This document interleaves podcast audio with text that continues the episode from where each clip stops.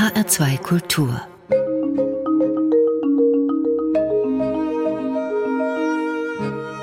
Doppelkopf. Zu Gast heute die Schriftstellerin Zoë Beck. Mein Name ist Thomas Plaul. Das Leben ahmt die Kunst nach, weit mehr als die Kunst das Leben, hat der irische Autor Oscar Wilde einmal geschrieben. Und im Fall von Zoë Becks letztem Roman Paradise City scheint dies auch zuzutreffen, denn darin beschreibt unser heutiger Gast eine Welt nach einer großen Pandemie. Herzlich willkommen bei uns im HR2 Doppelkopf, Zoë Beck. Ich grüße Sie. Paradise City ist letztes Jahr im Surkamp Verlag erschienen, hat einige Preise erhalten, unter anderem den Deutschen Krimi-Preis 2020 und in diesem Jahr den Politik-Krimi-Preis der Heinrich-Böll-Stiftung Baden-Württemberg für den besten deutschsprachigen gesellschaftspolitischen Kriminalroman. Toller Titel. Im Juni 2020 ist das Buch erschienen. Da hatten wir die erste Welle der Corona-Pandemie bereits hinter uns. Aber Ihr Manuskript, Frau Beck, das hatten Sie schon vor Corona fertiggestellt. Ja, ich meine, bei den Produktionszeiten, die solche Bücher haben, muss das natürlich schon deutlich vorher fertig gewesen sein.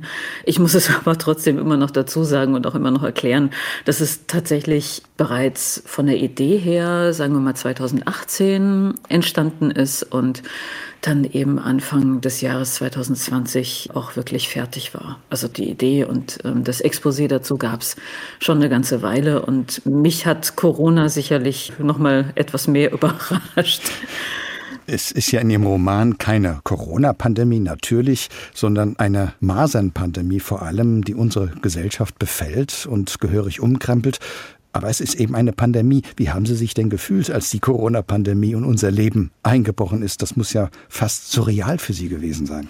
Es war vollkommen absurd. Also es ist ja ein Zeitraum von fast 100 Jahren, der zwischen der Heute-Zeit und der erzählten Zeit vergangen sein soll.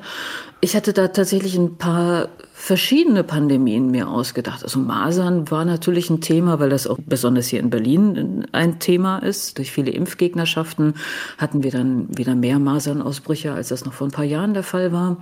Ich hatte auch an multiresistente Keime gedacht und eben auch an so ein paar wirklich so fiese Grippewellen. Aber Corona dann in dem Ausmaß, ich denke, ich war da eher sensibilisiert für durch das Buch. Nämlich als ich dann tatsächlich so Ende Dezember 2019 diese erste Meldung gelesen habe, dass da irgendwas los ist in China, da dachte ich schon so, mal gucken, wie sich das entwickelt. Und dann habe ich das ja auch im Auge behalten und war aber trotzdem dann doch sehr, sehr unruhig und sehr überrascht, weil als hier alles Mögliche zugemacht wurde und als ich dann im Edeka einkaufen war und mir Menschen entgegenkamen, nicht nur mit Masken, sondern auch mit Taucherbrillen und ganz merkwürdig angezogen, weil die so eine Ansteckungsangst hatten und eben noch gar nicht wussten, was ist da los und völlig panisch waren und sich gegenseitig das Klopapier aus den Einkaufswagen geklaut haben. Also da fühlte ich mich dann doch sehr seltsam. Schauen wir uns Ihren Roman Paradise City etwas genauer an, beziehungsweise das, was sich über ihn hinaus diskutieren lässt, denn es ist ein Roman, der in der Zukunft spielt. 100 Jahre haben Sie eben schon gesagt. Lassen Sie uns erst einmal die Geschichte kurz vorstellen. Um was geht es im Kern dieses Buches? Eigentlich geht es um eine Gesellschaft, in der es den Leuten vollkommen egal ist, ob sie über die Medien jetzt die Wahrheit mitgeteilt bekommen oder nicht. Also ich habe dieses Fake-News-Thema deutlich vorangetrieben. Ich habe mir dann eben im nächsten Schritt überlegt, wie muss denn eigentlich eine Gesellschaft aussehen, die so bereitwillig auf den Wahrheitsgehalt von Nachrichten verzichtet.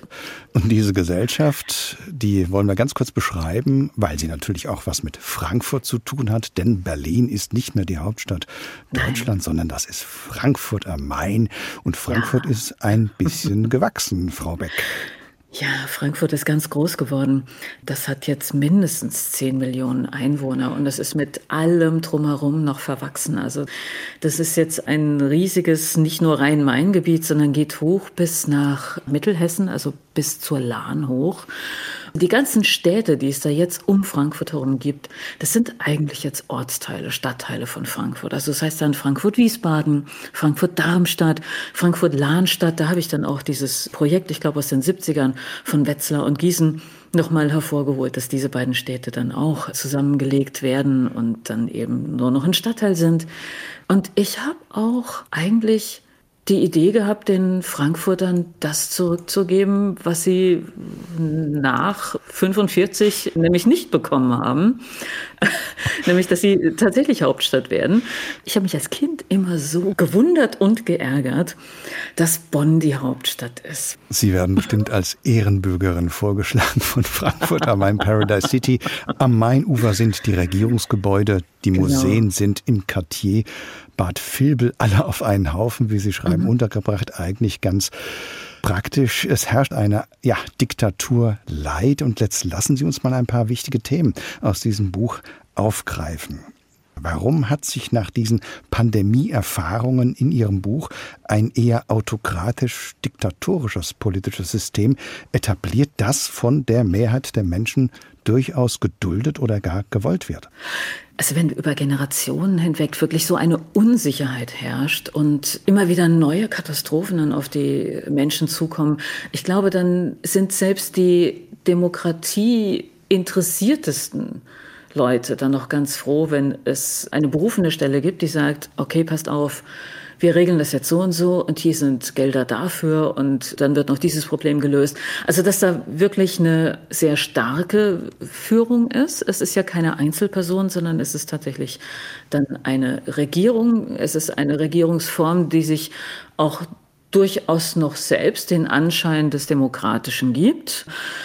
Ja, und eben genau das ist dann auch der Punkt mit den Nachrichten. Also die Menschen wünschen sich so eine Sicherheit. Sie wünschen sich aber auch mal, dass ein paar Jahre nichts Aufregendes mehr passiert, nichts Unvorhergesehenes mehr passiert. Und deshalb kann diese Regierung es sich dann auch erlauben, Nachrichten rauszugeben, die eben ein bisschen geschönt sind. Also wo dann eben nicht genau ausgeführt wird, warum ist jetzt die und die Ernte ausgefallen oder da gab es irgendwo einen Großbrand, was kann da die Ursache gewesen sein? Sondern da wird vielleicht sowas berichtet, das ist jetzt passiert, aber das war alles nicht schlimm. Und die Ursachen dafür, die sind auch überhaupt nicht schlimm. Und Leute, ihr müsst euch echt keine Sorgen machen, wir sind nach wie vor für euch da. Und ihr habt doch alles. Das kommt auch noch dazu, dass die Leute tatsächlich eine ganze Menge haben, nämlich sie wohnen meistens sehr schön und sehr gut. Sie haben ihre Jobs, sie haben noch nicht mal besonders viel zu arbeiten, sondern auch so beim Thema Arbeitszeiten, Arbeitsabläufe, da hat man sich sehr viel Neues überlegt. Jetzt wird ja sowieso schon darüber diskutiert, 8 Stunden am Tag, ist das nicht eigentlich Quatsch? Und 5 Tage die Woche, ist das nicht auch eigentlich Quatsch? Also diese Personen in meinem Buch, in dieser Gesellschaft, die arbeiten deutlich weniger, dafür sehr viel effizienter. Und die haben eben auch drumherum ein Leben, mit dem sie sehr zufrieden sind und mit dem sie eigentlich auch eine Menge anzufangen wissen. Und da bleibt dann auch nicht so viel Anlass, sich Gedanken darüber zu machen, ob jetzt wirklich alles so auf der Ebene drüber so rund läuft, weil das, was bei den Leuten ankommt, das ist ja super. Das ist ja ein interessanter Aspekt Ihres Buches, dass es eine Mischung aus einer Utopie und auch Dystopie ist. Also es ist nicht nur alles negativ. Sie haben es ja eben schon gesagt. Nehmen wir mal die Klimapolitik. In etwa 100 Jahren in Ihrem Buch ist die E-Mobilität Normalität. Integrationspolitik. Sie haben ganz gezielt Namen gewählt für Ihr Buchpersonal. Yassim, Özlem, Ethan. Das deutet darauf hin, dass Deutschland eine offene Gesellschaft geworden ist. Sehen Sie uns übrigens da auf einem guten Weg, Klimapolitik, Integrationspolitik? Oder sind das wirklich so Ihre Hoffnungen? Na, im Moment sind es wahrscheinlich eher die Hoffnungen. Also es ist ja in den letzten Jahren viel passiert, was schön ist und was hoffen lässt. Es sind natürlich auch genauso Dinge passiert, die dann wieder sehr stark zweifeln lassen und auch grundsätzlich so politische Entscheidungen. Ich weiß, ja, Politik ist immer mit sehr vielen Kompromissen dann auch verbunden, aber manche Dinge kann ich dann einfach auch nicht nachvollziehen. Also da habe ich dann so den Eindruck, es geht wirklich nur darum, dass man auf die nächste Wahl und auf die Wahlergebnisse schielt und deshalb unterstützt man halt bestimmte Wirtschaftsbereiche auf eine Art, die eben nicht sehr klimaverträglich sind. Und deshalb ist es sicherlich sehr viel Hoffnung, weil in 100 Jahren soll ja für mein Buch zumindest noch eine Welt da sein. Also in dem Moment, wo ich es geschrieben habe, dachte ich, es muss irgendwo noch eine Welt da sein. Und ich möchte jetzt nicht eine ganz schlimm traurige, vergiftete Welt schreiben, sondern ich möchte eine hoffnungsvolle Welt schreiben. aber in der ist trotzdem einiges, was noch im Argen liegt oder was gerade deshalb im Argen liegt, weil selbst so eine Entwicklung hat natürlich ihren Preis.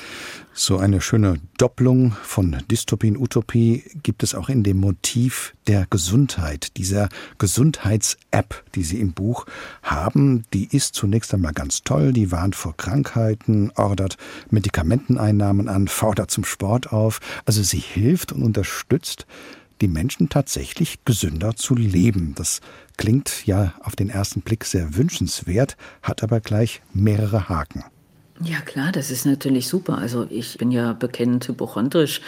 Da kann ich mir dann schon vorstellen, dass auch ich das toll finde, wenn jeden Tag geschaut wird, stimmt denn alles in meinem Blut und stimmt denn alles mit dem Blutdruck und sonstigen Körperfunktionen und Körperflüssigkeiten, ist da wirklich alles in Ordnung? Das hat natürlich schon was für sich, so dieser Gedanke, ich bin ständig überwacht und es kann keine so ganz böse Überraschung von heute auf morgen dann auch geben. Aber gleichzeitig kommt das ja, wie gesagt, dann auch mit einem Preis. Das heißt, ich muss ja Daten rausgeben. Und da kommt dann sehr häufig der Punkt, jetzt nicht nur bei den Gesundheitsdaten, sondern auch bei anderen Daten, dass da in bestimmten Bereichen sehr viele Leute sagen, ich habe ja nichts zu verbergen. Also so schlimm wird es ja wohl nicht sein. Und so einfach ist es ja eben nicht, weil mit diesen Daten wird ja auch was gemacht. Und man weiß eben tatsächlich nicht, was aus diesen Daten dann in der gesammelten Masse, was daraus geschlussfolgert wird und welche Folgen das dann auch hat. Und wenn wir eine Welt haben, in der Geld als Währung nicht mehr so unbedingt eine Rolle spielt, sondern es andere Währungen gibt, und das sind Daten natürlich eine wichtige Währung, und das sind Erfindungen. Erfindungen kann man tauschen, dafür kann man was anderes bekommen, gerade als Land, das selber keine Rohstoffe hat oder nicht alle Nahrungsmittel produzieren kann oder eben nicht alle Medikamente dann auch produzieren kann. Und das sind die Nachteile daran. Ansonsten ist das natürlich irgendwie schöne Sache, zu wissen, dass man gesund ist. Ja. Aber auch mit dem Problem, diese Frage werfen Sie ja auch auf, wer definiert gesund sein? Wer definiert ein, in Anführungszeichen, lebenswertes Leben? Ganz genau. Das ist nämlich dann die nächste Gefahr. Auch da muss man sich ja mal angucken, wie ist das mit so Werten wie Cholesterinspiegel oder Blutdruck oder ich weiß nicht was. Also da wird ja auch immer mal was nachgebessert. Da ist die Forschung auch in vielen Bereichen durchaus im Fluss, dann wird das eine Lebensmittel verteufelt und ein paar Jahrzehnte später heißt es, nein, das ist eigentlich super, wenn man davon eine bestimmte Menge isst. Das sind ja nur wirklich keine auf immer festgelegten Parameter. Und dann soll da irgendeine App, die einmal programmiert wurde, tatsächlich vorgeben, was gesund ist und was nicht. Also klar kann man da natürlich die neuesten Erkenntnisse dann wieder einprogrammieren, aber es birgt eine gewisse Gefahr. So, das ist das eine. Und das andere ist aber auch, ich als Mensch habe ja vielleicht doch die Berechtigung zu sagen, na gut, dann bin ich jetzt halt nicht so schnell wie andere. Da genau kommen wir ja in den Bereich des Kapitalismus, also der Mensch als Arbeitskraft. Und wann ist er was wert? Also der Wert des Menschen, ist der so an die Gesundheit gekoppelt? Und warum ist ein Mensch nichts mehr wert, wenn er nicht ganz gesund ist? Weil man ihn dann durchfüttern muss oder weil man sich um diese Person kümmern muss? Und wer sagt, dass ein Leben nicht lebenswert ist, nur weil eine Person schlechter hört oder gar nichts hört oder sehbehindert ist? Das sind so Fragen, da möchte ich nicht, dass die von einem Algorithmus beantwortet wird, den jemand oder auch nur eine Gruppe von Menschen irgendwann mal programmiert hat und da vielleicht nicht alle Parameter bedenken konnte. Das passt auch wunderbar als Brücke zum zweiten Teil des heutigen Doppelkopfs. Da werden wir über Depressionen sprechen. Und genau das wäre ja das Problem. Sie markieren das ja auch in Ihrem Buch. Sie haben es eben auch gesagt, dass dann ein lebenswertes Leben plötzlich an völlig andere Parameter gekoppelt wird. Schöne neue Welt à la Zoë Beck, Paradise City, ein Roman, der, das haben wir ja gehört, wirklich viel zum Nachdenken anregt und zum Diskutieren in viele Richtungen auch verläuft. Kommen wir zu Ihrem ersten Musikwunsch, einer amerikanischen Sängerin und Songschreiberin, nämlich Sharon van Etten, No One's Easy to Love.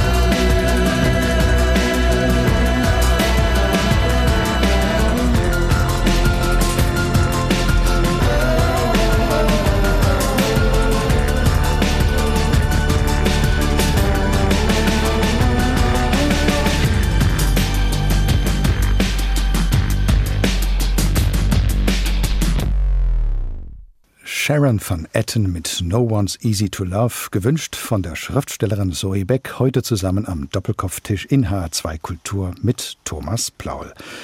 In unserem Gespräch über den Roman Paradise City haben wir auch über eine Gesundheits-App geredet, die das Leben der Menschen auf der einen Seite vereinfacht, unterstützt, sicherer macht, aber eben auch Gesundheit definiert. Was ist ein gesunder Mensch?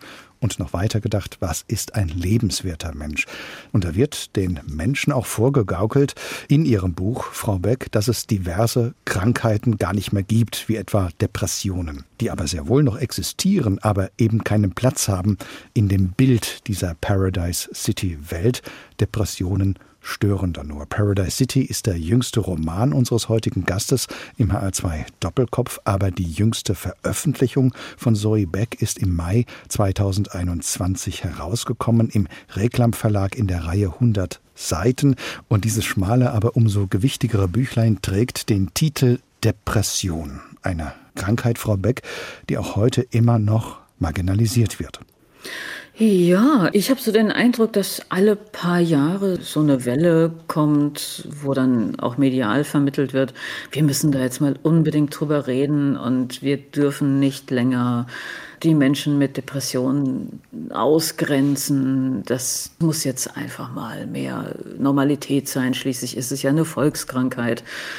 Meistens passiert das, wenn sich gerade jemand umgebracht hat, der oder die eben auch an Depressionen gelitten hat.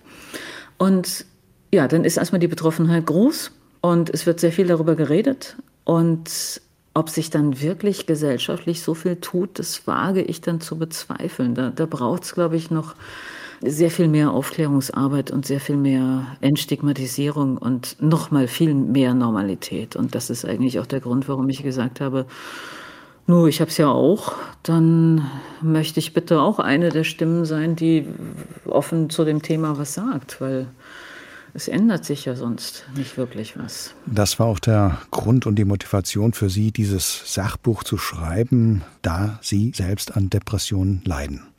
Genau, das ist ja auch keine wirklich leichte Diagnose, also erstmal dahin zu kommen. Ich habe das vermutlich schon mein Leben lang, also ich könnte jetzt nicht sagen, ich hatte es schon mit 4 oder ich hatte es schon mit 10.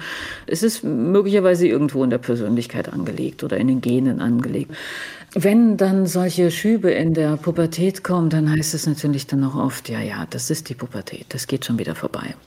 Wenn man als Frau Anfang 20 mit bestimmten Beschwerden in eine Praxis kommt, dann wird man auch nicht so wahnsinnig ernst genommen. Das ist nämlich auch so ein Problem. Also dass tatsächlich Frauen mit Beschwerden, und ich denke mir das jetzt nicht aus, das ist ja alles statistisch belegt, dass Frauen mit bestimmten Beschwerden lange nicht so ernst genommen werden, wie wenn jetzt eine männliche Person eine Praxis betritt und eben von genau denselben Beschwerden spricht.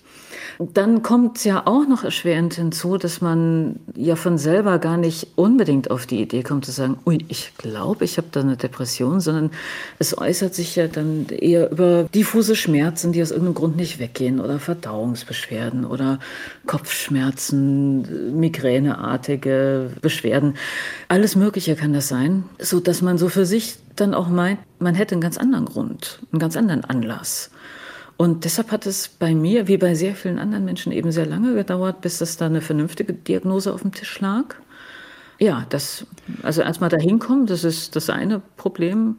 Und das nächste ist dann für sich selber zu akzeptieren, dass man das dann noch hat. Das macht ja auch keinen Spaß. Ja, Depressionen stellen sich ja auch sehr individuell und sehr unterschiedlich dar. Man spricht von Haupt- und Nebensymptomen. Was sind denn die in Anführungszeichen wichtigsten Symptome? Ja, diese Kategorisierungen in Haupt- und Nebensymptomen, und dann als nächstes wird ja dann auch noch geguckt, wie viele Haupt- und wie viele Nebensymptome hat man. Also das wird dann richtig so angekreuzt und dann wird nämlich dann festgelegt, ob man eine leichte, eine mittelschwere oder eine schwere Depression hat. Das sind natürlich so Hilfsmittel von außen, um das irgendwie beschreiben zu können und um irgendwie dann auch gegenüber vermutlich den Krankenkassen oder wie man das dann auch als Praxis abrechnen muss, um da was in der Hand zu haben und was aufzuschreiben, ist es sicherlich nicht ganz so einfach. Es ist halt der Versuch einer Kategorisierung. Da wird halt natürlich dann auch gesagt, so ein Hauptsymptom ist diese Antriebslosigkeit und Natürlich wird dann auch geguckt, über welchen Zeitraum geht das dann auch. Und man muss dann selber auch solche Fragebögen dann noch zusätzlich ausfüllen. Also das finde ich schon durchaus kurios. Wenn ich selber drüber nachdenke, was jetzt bei mir die Depression alles ausmacht, dann finde ich manchmal die sogenannten Nebensymptome teilweise etwas störender als die sogenannten Hauptsymptome. Sie sagen ja, also Schlaflosigkeit oder Schlafstörungen oder Appetitverlust oder dass man dann manchmal sehr viel essen möchte oder so. Also, dass einfach sehr viel durcheinander kommt. Das Problem ist ja auch sicher, dass viele Menschen so etwas wie Niedergeschlagenheit, eine melancholische Stimmung oder deprimierte Stimmungslagen für ganz normal halten. Das kommt mal vor. Früher ist sowieso alles unter dem Begriff Melancholie subsumiert worden. Wann wäre es denn wichtig, dem systematisch und mit ärztlicher Hilfe und psychologischer Hilfe nachzugehen? Ja, in dem Moment, wo es nämlich wirklich nicht vorbeigeht. Natürlich, wenn jetzt eine Person gestorben ist, der man sehr nahe stand, dann ist man traurig. Das ist dann auch vollkommen normal. Dann ist es auch normal, dass man über einen sehr langen Zeitraum immer wieder in eine Trauer dann auch reinrutscht, dann geht's wieder besser, dann ist man wieder traurig. Also da muss man wirklich gucken, gibt es einen Anlass und ist das alles so im Bereich dessen, was man so aus dem eigenen Umfeld dann auch kennt. Und wenn es da deutlich drüber hinausgeht oder wenn eigentlich keine äußeren Gründe für diese Niedergeschlagenheit, für diese Antriebslosigkeit, für diesen Interessensverlust dann auch erkennbar sind. Meistens rutscht man ja wirklich so langsam da rein. Das passiert ja selten von einem Tag auf den nächsten. Und es hat vor allen Dingen auch nicht dieses eine auslösende, traumatische Moment, an dem man das festmachen kann. Man glaubt dann, möglicherweise lag es daran oder daran, aber ganz oft ist da überhaupt nichts. Und wenn man da einfach merkt, also hier stimmt schon seit einem längeren Zeitraum was nicht und ich komme da nicht wirklich raus. Und das ist dann der Punkt, an dem man sich Hilfe suchen muss. Und das ist dann wieder der nächste wirklich schwere Schritt, weil man meistens so mit sich selbst beschäftigt ist, dass nämlich dieses aktiv Hilfe suchen ein riesiger Berg dann auch wird. Und da kann ich dann nur appellieren an befreundete Personen oder Angehörige, dass wenn die da etwas feststellen, dass die dann vielleicht etwas aktiver dann noch die Hilfe anbieten und vielleicht ein bisschen rumtelefonieren und da einfach sagen, komm, ich bin jetzt unterstützend da. Das ist auch ein ganz wichtiger Punkt, den Sie in Ihrem Buch deutlich machen. Diese Krankheit ist behandelbar. Ja, diese Krankheit ist unbedingt behandelbar. Sie ist, das muss ich leider auch dazu sagen, sie ist nicht unbedingt bei jedem Menschen einfach wegzukriegen. Also so dieses, zack, ich nehme was ein oder ich mache mal hier 3 Monate Therapie und dann ist alles wieder prima. Das kann so sein, das ist auch oft so. Und ziemlich oft ist es aber auch leider nicht so und man muss lernen, irgendwie damit zu leben. Das heißt, man muss genau deshalb in die Therapie gehen, um herauszufinden, gibt es vielleicht bestimmte Hilfsmittel, gibt es bestimmte Dinge, die ich so für mich selbst einrichten kann, so ein paar Notfalldinge, auf die ich dann zurückgreifen kann, wenn ich merke, ich rutsche da wieder in was rein oder wo sind meine Notfalltelefonnummern, wenn es mal irgendwie ganz schlimm wird, wem sage ich Bescheid, wen informiere ich wie jetzt über diese Situation, wenn es denn mal soweit ist, weil in der Situation selbst ist es ganz oft fast nicht mehr möglich, auch nur das Telefon zu greifen und da tatsächlich jetzt noch Telefonnummern rauszusuchen oder so. Ich denke, da kann man sich dann so Strategien auch aufbauen. Da hilft eine Therapie dann doch sehr viel weiter. Auch gibt es so eine gewisse Normalität, also dass man weiß, man ist nicht allein damit und man ist nicht vollkommen irre oder verrückt oder das Leben ist nicht mehr lebenswert. Das stimmt so schon mal alles nicht. Es ist eine Erkrankung, es ist eine unglückliche Erkrankung. Manche Leute haben Gicht, manche Leute haben Rheuma oder Migräne oder Diabetes und manche haben eben eine Depression.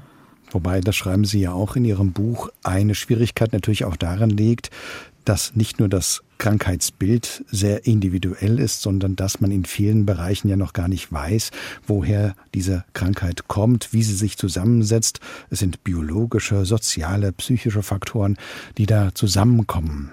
Ja, da gibt es natürlich auch verschiedene Schulen, wie man sich das so denkt. Und ich denke, was aber jetzt so wirklich vom Tisch ist, ist zu sagen, das ist ein Ungleichgewicht im Gehirn, nur ausgelöst von einer einzigen Substanz. Und wenn man da was gegen einnimmt, dann ist wieder alles gut.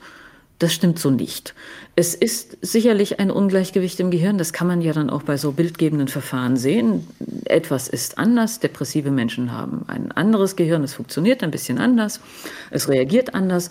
Aber dass es jetzt mit dem einen Medikament oder dem einen Botenstoff getan wäre, das weiß man jetzt auch, dass das so nicht ist. Da hatte man natürlich ganz große Hoffnungen.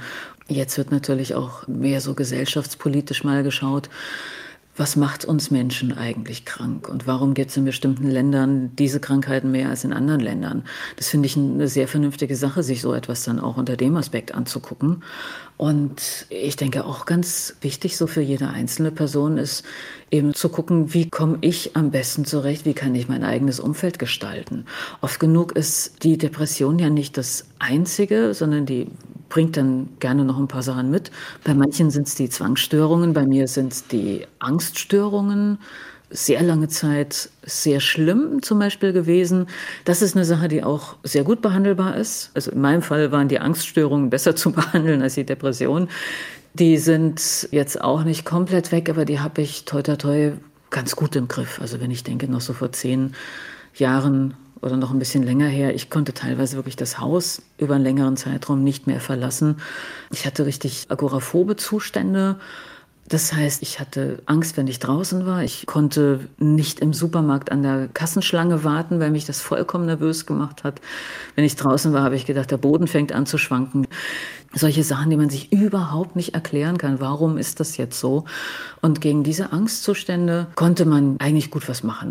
Diese Entscheidung von Ihnen, sehr offen damit umzugehen, darüber zu sprechen, jetzt auch ein Buch zu schreiben, hilft Ihnen das nochmal bei dem Umgang mit der Krankheit?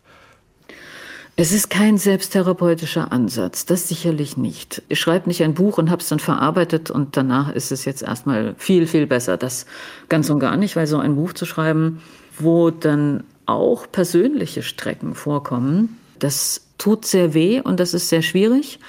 Und ich laufe natürlich dann auch jetzt mit der Angst rum, dass mich Leute komisch angucken, weil sie da jetzt ein bisschen mehr über mich wissen.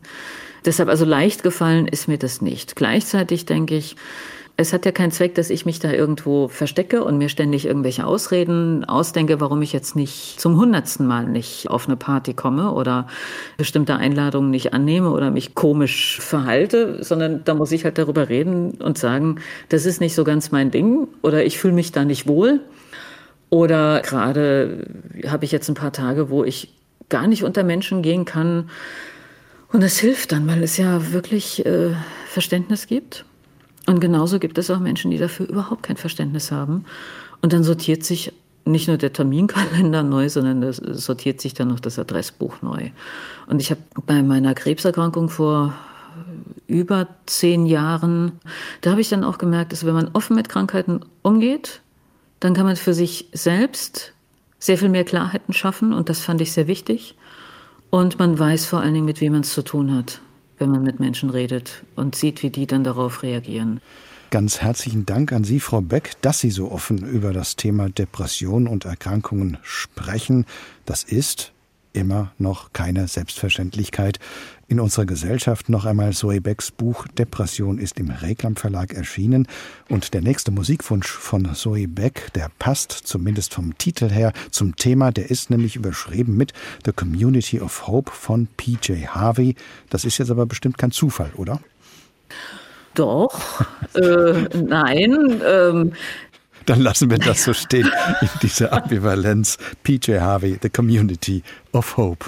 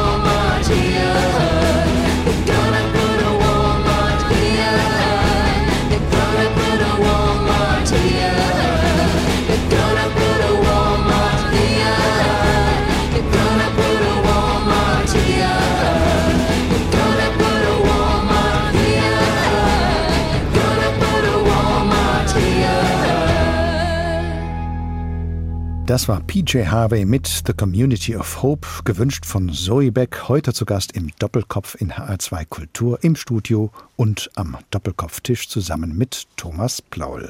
PJ Harvey, das ist eine der erfolgreichsten Künstlerinnen Großbritanniens, die nicht nur in der Musik unterwegs ist, sondern als Bildhauerin gearbeitet hat, Lyrik verfasst und sich auch schon beim Musikkomponieren am Entstehungsprozess von Musik also hat zuschauen lassen, wie eine Art Kunstinstallation.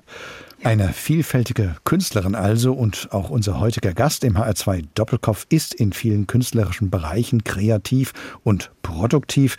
Zoë Beck schreibt nämlich nicht nur Romane, Erzählungen und Sachbücher, sie übersetzt auch Literatur aus der englischen Sprache, zuletzt zum Beispiel Sally Rooney, die so immens erfolgreiche irische Autorin der jüngeren Generation. Zusammen mit Jan Karsten leitet sie den Culturbooks Verlag und sie ist auch noch Dialogbuchautorin und Synchron Regisseurin und noch vieles mehr, lässt sich gar nicht alles aufzählen, Frau Beck. Dann sind Sie aber auch ein Organisationstalent bei all diesen verschiedenen Aktivitäten. Ach, das wäre ich gerne. Ich lebe ja in dieser ständigen Angst, irgendwelche Termine zu vergessen. In der Corona-Zeit ist es noch schlimmer geworden, weil man da ja vor allen Dingen solche Zoom-Meetings hat. Und die sind ja genauso wichtig. Und dann hat man Lesungen auf Zoom. Und da fehlt mir dann manchmal so ein bisschen diese Struktur, die mein Leben sonst hatte, dass ich nämlich dann weiß, an dem und dem Tag muss ich da und da hinfahren und so drumherum organisiere. Wenn es jetzt diese nur digitalen Veranstaltungen gibt oder gehäuft gibt, dann muss ich ja nicht so viel drumherum organisieren, sondern da weiß ich, da muss ich den Computer im richtigen Moment ins richtige Programm schalten. Und da habe ich, wie gesagt, dann ganz oft die totale Panik. Ich könnte irgendwas vergessen und mal nicht richtig in den Kalender schauen. Geboren ist Zoë Beck übrigens in Hessen, in Ehringshausen, im Lahn-Dill-Kreis. Die Gegend spielt ja auch in ihrem Roman Paradise City eine Rolle, wird dort als das hessische Hinterland bezeichnet. Heute lebt Zoë Beck in Berlin, der noch Hauptstadt Deutschlands. Als Kind, Frau Beck, haben Sie auch Klavier gespielt, sind aufgetreten und ausgezeichnet worden. Was hat Sie dann andere Wege einschlagen lassen? Ich fürchte, das war das Klavier. Ich bin in Solms, das ist direkt neben Wetzlar, aufgewachsen und in Wetzlar zur Schule gegangen. Ich bin auch in die Musikschule in Wetzlar gegangen. Da fing ja dann auch alles an. Bei uns zu Hause stand ein Klavier rum. Meine Schwester, die ist 7 Jahre älter, die hat Klavier gespielt. Und ich wollte ja sowieso immer machen, was meine große Schwester gemacht hat und habe ihr das dann einfach nachgemacht. Ich glaube, das war nicht sehr schön für sie, weil ich ja dann auch teilweise, also 7 Jahre sind ein riesiger Altersunterschied in dem Alter. Und dann kommt irgendwie das kleine Schwesterchen angetrabt und haut dann auch die möglichst noch schoki-verschmierten Pfoten auf das Klavier. Es kann nicht schön gewesen sein. Aber ich habe dann dankenswerterweise auch meinen eigenen Unterricht bekommen und man stellte fest, dass ich Talent habe. Und das Talent wurde dann auch von der Musikschule und dann von meinem Lehrer sehr gefördert. Ich habe kein Jugendmusiziert ausgelassen. Ich habe sehr viele Konzerte gespielt. Was dann passiert ist, das hat sicherlich mit unserem Thema von vorhin zu tun, nämlich mit der Depression, mit den Ängsten, die auch damit zusammenhängen. Ich hatte eine wahnsinnige Auftrittsangst, die auch damit zu tun hatte, dass mir als Persönlichkeit, als Mensch Selbstvertrauen gefehlt hat, dass mir da vielleicht auch irgendwie so eine innere Sicherheit gefehlt hat. Und eines Tages kam diese Auftrittsangst. Anfangs hatte ich die nicht, da hatte ich vielleicht noch die Unbefangenheit des Kindes in mir, aber später kam die dann. Und das wurde dann eines Tages tatsächlich so schlimm, dass ich nicht mehr spielen konnte vor Menschen. Also erst war es immer noch so auf einem Level, dass ich sagen konnte, okay, Aufregung gehört halt eben dazu. Bei mir kam leider noch dazu, dass ich wirklich eigentlich eine Woche vor einem Auftritt schon völlig versunken war und nicht mehr viel mit mir anzufangen war und mich dann aber auch nach einem Auftritt sehr, sehr lange gegeißelt habe und gedacht habe so, oh je, das ist jetzt alles total schlimm gewesen. Klar, ich habe jetzt hier meine Urkunde bei Jugendmusiziert zwar bekommen, aber ich hätte das und das ja viel besser machen müssen. Ich hatte nicht dieses richtige, gesunde Maß dann auch. Ich denke, das hat auch sehr viel mit dem Bereich klassische Musik zu tun, dass da keine Fehler erlaubt sind. Also man spielt ja keine eigene Musik Wenn ich jetzt was Eigenes vorlese, dann ist es ja mein Text. Und wenn ich da andere Sachen mitmache oder plötzlich variiere, dann ist das meine Entscheidung in dem Moment. Aber da spiele ich ja Sachen, die gibt es schon seit Jahrzehnten mindestens, aber meistens seit Jahrhunderten. Und was man auch gerne hat bei klassischen Konzerten, ist, dass da Menschen am liebsten in der ersten Reihe sitzen, die Partitur auf den Knien und mitblättern. Im Klassikbereich ist ein solcher Druck. Das hat mir niemand nehmen können. Und so ging der Spaß ein bisschen weg und der Druck war ganz groß. Es ist nicht so, dass meine Eltern mir Druck gemacht hätten. Es war tatsächlich die Situation. Es war das Instrument, es war die Situation, es war möglicherweise oder ziemlich sicher dann auch ich selbst, weil ich so einen Perfektionsdrang dann auch hatte. Und wie gesagt, im Klassikbereich sind keine Fehler erlaubt. Und dann kommt noch hinzu, dass im Klassikbereich auch eigentlich Frauen ziemlich überflüssig sind. Also das habe ich leider mir ein paar Mal anhören müssen, gerade als ich dann älter wurde, als es dann darum ging, Aufnahmeprüfungen an Musikhochschulen und so weiter. Da hieß es, naja, es gibt so wenig Frauen, weil Frauen brauchst du nicht am Klavier. Also die Frauen brauchst du im klassischen Bereich bestenfalls auf der Bühne bei einer Oper, aber sonst braucht keine Frauen. Und dann wurde natürlich immer so ganz stolz dann auch von Männern berichtet, ach, der Karajan, der macht das ja genau richtig, der lässt erst gar keine Frauen ins Orchester. Und dann steht man natürlich daneben und denkt sich so, aber warum? Und das konnte mir auch niemand erklären. Das hatte auch was sehr Misogynes. Mein Lehrer selbst überhaupt nicht, aber die ganze klassische Szene leider. Da kamen viele Sachen zusammen. Sie sind dann in den Medienbereich. Sie waren zunächst bei der Kirchgruppe, dann beim Disney Channel. Und dort haben Sie auch schon begonnen, Synchronproduktionen als Redakteurin zu betreuen.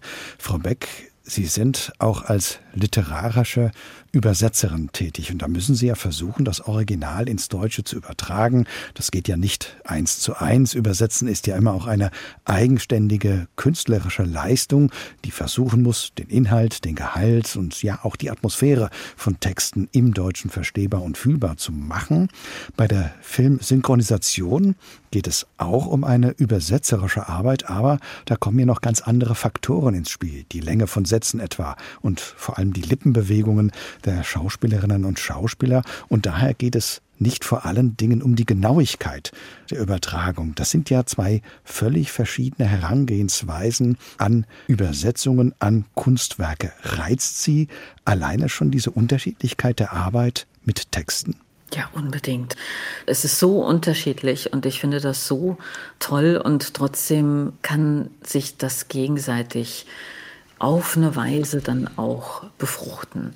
Also, dass man dieses schnelle Ad-Hoc-Übersetzen beim Synchron lernt, so wie man es zum Beispiel jetzt einfach beim literarischen Übersetzen nicht in der Schnelligkeit lernt, das ist zum Beispiel eine Sache, die ich gemerkt habe, weil das kann ein Vorteil sein, das kann genauso ein Nachteil sein. Man hört einen Satz und weiß sofort, wie man ihn sprechen lassen würde. Und beim literarischen Übersetzen, da hat man ja viel mehr Zeit, viel mehr Raum, das zu machen. Also da steht ja dann niemand und sagt, also das sind nur 3,5 Sekunden und es muss so und so aussehen und da ist noch ein Labial, also ein M oder ein B, also ein Lippenschluss. Das heißt, ich kann die Sätze nochmal ganz anders gestalten, aber diese Schnelligkeit, die hilft irgendwo auch. Die hilft, um erstmal so eine Art Rohübersetzung und erstmal so ein Rohgerüst dann auch da zu haben. Also ich habe dadurch ja dann immer mit Sprache und Übertragung von Sprache dann auch zu tun, auch wenn es total unterschiedlich ist.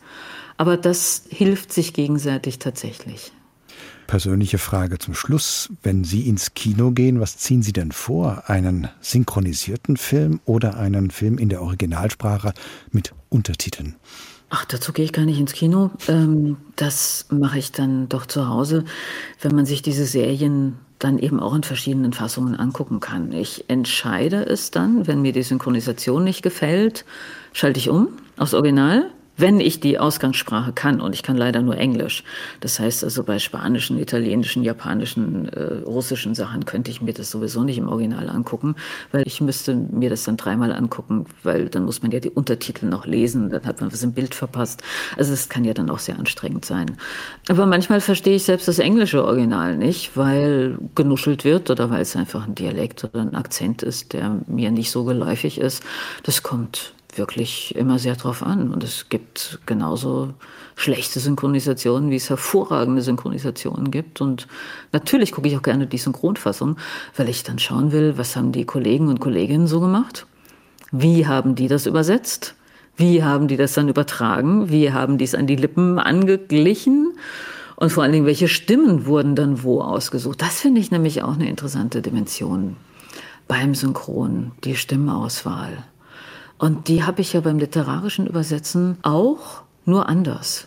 Also beim literarischen Übersetzen muss ich mir ja auch einen Ton überlegen, einen deutschen Ton. Und muss mir auch bei jeder Figur, die dann direkte Rede hat, überlegen, würde er oder sie jetzt diese Vokabel verwenden, dieses Verb? Oder wie würden die Personen das jetzt sprechen? Und genau so muss ich das ja auch beim Synchron, wenn ich für Synchron texte, passt diese Vokabel jetzt in den Sprachgebrauch von dieser Person? Passt sie zu der Stimmlage? Wie kann sie dann ausgedrückt werden? Also das sind schon Sachen, man kann sagen, sie haben nichts miteinander zu tun oder sie haben ganz viel miteinander zu tun. Ich bin froh, dass ich beides mache. Zoë Beck, ganz herzlichen Dank für dieses Gespräch über ganz unterschiedliche Themen. Zum Abschluss haben Sie uns eine sehr ruhige Musik mitgebracht von einer amerikanischen Künstlerin, die mit ihrer Musik auch ganz eigene Wege beschreitet. Adrianne Lenker. Wir hören das Stück Symbol und damit geht der Doppelkopf in HR2 Kultur heute zu Ende. Gast im Studio war Zoë Beck, ihr Gastgeber Thomas Plaul.